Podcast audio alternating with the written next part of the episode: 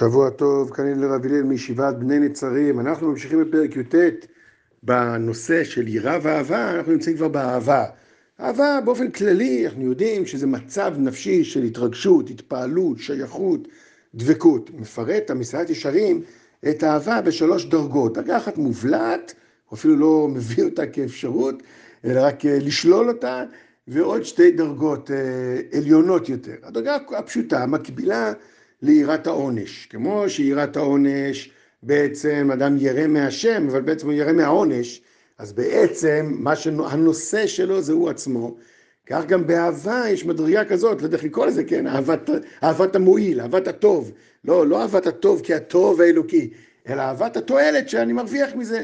ולכן האדם אומר לעצמו, אני אעשה מצוות, אני אעשה רצון השם, כי אני רוצה לקבל את הטובה. אז בעצם את מי שהוא אוהב, זה, זה לא בדיוק את השם, הוא אוהב את עצמו.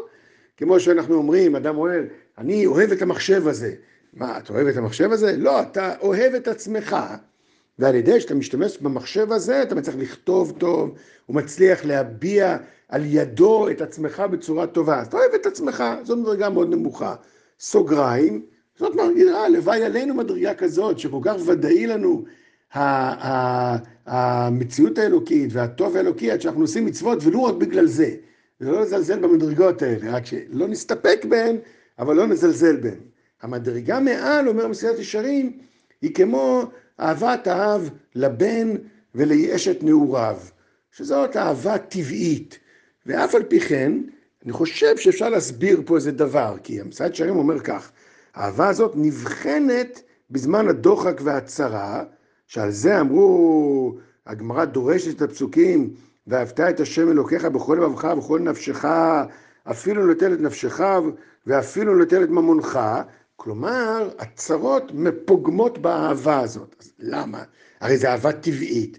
אלא שהאהבה הטבעית הזאת כנראה בנויה על, אני לא יודע איך להגיד, אבל משימה משותפת. אם זה אשת נעוריו, אומר המסילת ישרים, נעוריו, הכוונה מישהי שהתחתנת בעוד שהיית צעיר, כן? בין 18 לחופה, לכל הרווקים ששומעים. ביום הרווקים הסיני, אז אצלנו זה לא. בין 18 לחופה, אז הוא עשרות שנים חי עם אשת נעוריו, הם הקימו מפעל חיים משותף, אפילו הקימו אה, ממלכה שלמה, משימה משותפת מאחדת אותם. אותו דבר גם אדם שיש לו בן, בן זה אהבה טבעית, אבל ה- היסוד כנראה של האהבה הטבעית הזאת, זה איזושהי שותפות של אה, מטרה, שותפות של חיים. אז יכול להיות שיהיו רגעים של דוחק וצרה. רגעים של דוחק וצרה גורמים להחלשת הדבר. כי מה זה דוחק וצרה? זה, זה לא הולך, העסק כאילו לא מתקדם. האהבה הזאת, אני שותף עם ריבונו של עולם כביכול ברצונותיו, בפעולותיו, אז טוב, אז למה זה לא עובד? למה פתאום יש לי איזה קושי כלכלי? למה יש לי פתאום איזה אסון? זה מחליש לי את האהבה, כי אנחנו שותפים שאחד מתנהג לא טוב כביכול, אז אה, מתעוררת לי שאלה. אז על זה יש ציווי אלוקי, ואהבת את השם בכל אופן, בכל לבבך ובכל נפשך. אומר מצד שרים, איך נקרב את זה לשכל? הוא אומר, כמו רופא, כאשר רופא רואה חולי אצל מישהו, אז הוא צריך לטפל בו עד כדי המשל הידוע, שהוא שם אותו בניתוח וחותך לו איבר. אז ברור שזה כואב מאוד, ברור שזה מחליש מאוד, אבל אין לנו שום צל של ספק שזה לטובתנו. אז גם כאן אותו דבר, מדרגת האהבה הזאת, האדם כאילו הוא, הוא, מתרץ לעצמו, מסביר לעצמו, לומד על עצמו, נבנה, מעמיק ומבין שלמרות שהוא לא מבין מה נעשה כאן, וכאילו השותפות, אם, אם אני צודק בהסברה שלי, השותפות נפגמה, אף על פי כן זה לתועלת. אבל המדרגת האהבה השלישית היא בכלל, אין שאלה בכלל, והיא מדרגת החסיד.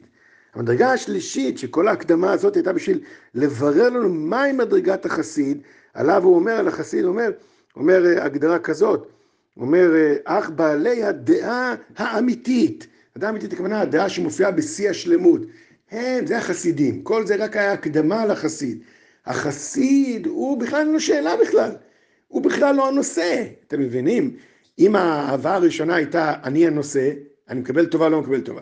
האהבה השנייה, המטרה היא הנושא, אבל כאילו אני לא יודע איך להסביר את זה, אבל אנחנו שותפים בדבר.